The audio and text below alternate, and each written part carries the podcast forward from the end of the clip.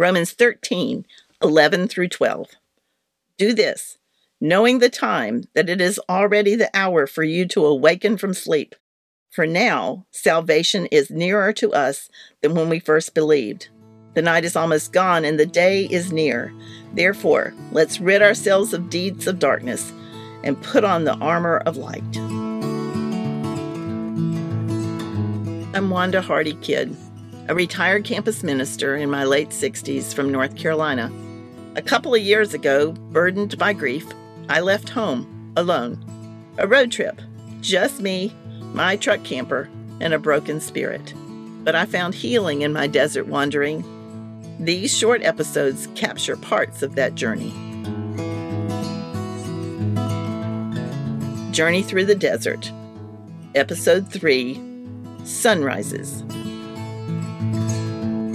I will admit that I have seen many more sunsets than sunrises in my life. I'm not a great morning person. If you want to spend time with me with little to no conversation, then make arrangements to meet me at 6:30 a.m. However, there is no real way to stay in bed too long in a campground because I would say my aversion to early rising is an anomaly among the camping set. The few people who were in the campgrounds during those winter months were up and moving long before the sun rose. As usual, I was late getting into my campground one night. I arrived at my reserve campsite in total darkness and set it up with a flashlight. Exhausted after a long day, I climbed up into the elevated sleeping loft and immediately fell asleep. But at daybreak, a flock of honking geese woke me with a start, and as I looked out the window beside my bed, what I saw was an amazingly beautiful sunrise.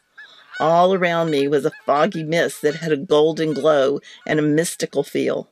What I also saw that was my campsite was surrounded by water on three sides, and I had come very close to backing into a lake the night before. The splendor of the sunrise was held in tension with the realization that choosing to live in darkness can put me and others in a precipice of danger.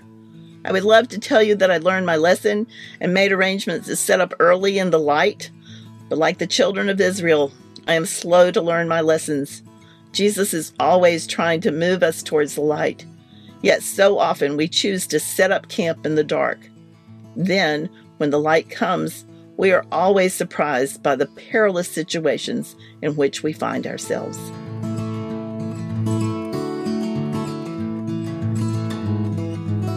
O patient and illuminating God, forgive me for continuing to squander the light you relentlessly offer to me in the reality of Jesus.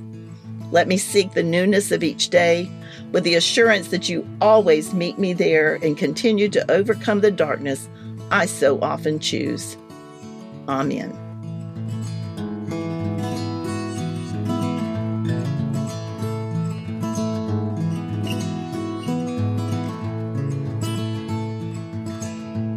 This is Mitch Randall, CEO of Good Faith Media. We provide reflection and resources at the intersection of faith and culture through an inclusive Christian lens. Visit us at goodfaithmedia.org, where you'll find our news and opinion, video and podcast, bookstore and journal, and our travel experiences.